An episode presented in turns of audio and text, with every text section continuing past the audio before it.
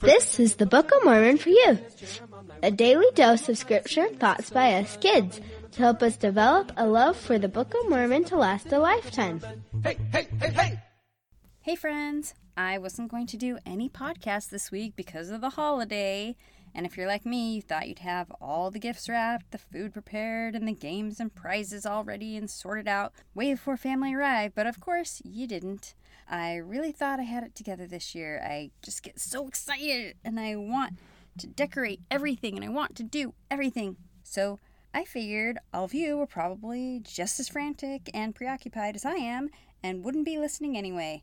But then someone told me that not everyone celebrates Shark Week. And I said, yeah, but that's because they're not of our faith. But then they said, no, Shelby, people of our faith, lots of people, don't care about Shark Week at all, which was mean to say. But even though I don't believe it, I decided to do some podcasts this week, but as a compromise, they're going to be short and they're all going to be ocean inspired. All of my kids are in town now, and we have cousins and boyfriends and brothers and sisters and sisters who are married to brothers, and it is officially here. I'm so happy. I'd say it's like Christmas, but it's really more like Hanukkah. Like eight crazy nights, except seven, and sharks, and whatever. Okay, so anyway, how will I liken this to our lives? Here we go. A whale shark is majestic. A whale shark is beautiful. A whale shark is spotted and loving and the mostest, biggest fish in all the ocean because whales aren't fish. See? They are like 30 feet long. The biggest one ever recorded was like 65 feet long. They weigh 40 something thousand pounds. Remember Destiny from the documentary Finding Dory? Whale shark. Glorious. I had the opportunity to scuba with three or four whale sharks at the Georgia Aquarium, and we got really close.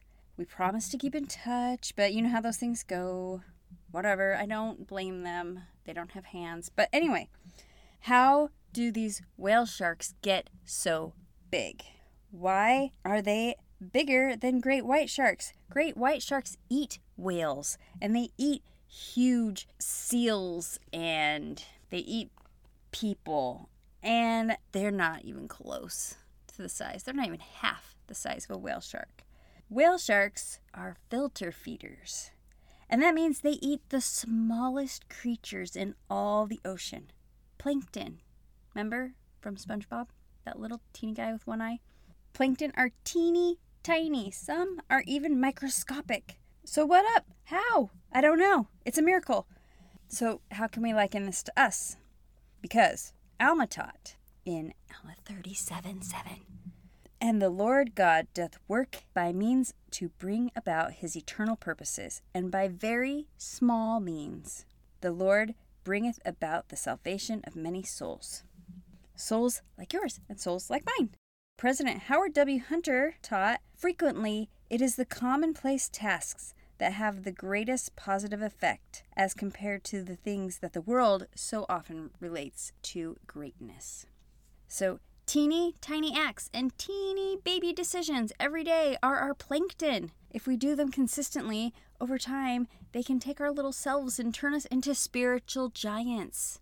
Acts like praying and reading our scriptures and helping our mom and smiling at people like we used to do in the past when we didn't have to wear masks. Maybe wearing a mask with a smile on it. I don't know.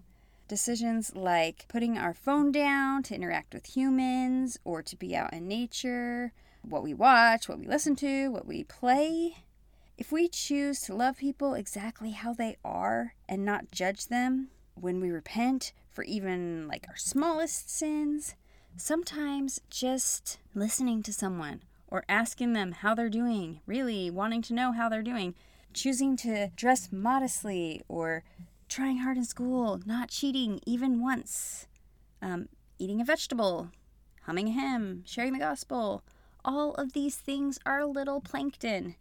Brigham Young said, If you do all that stuff that Shelb just said, one day you can be a literal whale shark. Okay, that's not what he said. But he did say Our lives are made up of little, simple circumstances that amount to a great deal when they are brought together and sum up the whole life of the man or the woman. Yum. Correct. It's all the little things that matter. That is what is going to make you into a giant, glorious, spiritual whale shark. It's nice to do those big, huge things. But I remember hearing stories of the people who gave their life for the church or gave their life for whatever and thinking, I would do that. I would totally give my life for this. And then I think, but will I do some service? Will I do my ministering? But will I do those little things that are so much easier than giving up your life for something? The Lord wants our life, and He wants us to give Him our life. That doesn't mean dying, it means taking the life we have and using it in the way that He wants and asking Him how we should use it. And by doing that, He will make it great. He will make us great. He will make everything big and beautiful and spotted. Okay, maybe not spotted. But anyway, do those things and have a super great Shark Week. See you maybe tomorrow. I mean, hear you maybe tomorrow. Or talk to you maybe tomorrow. Whatever. Ugh. First and second books of Nephi, Jacob, Enos, Jeremiah, Words of Mormon, and Mosiah. Singing, this is so fun. Alma, Helaman, and third, fourth, Nephi, Mormon, Ether, and Moroni. Learn the teachings of the prophets in the Book of Mormon. Hey, hey, hey, hey!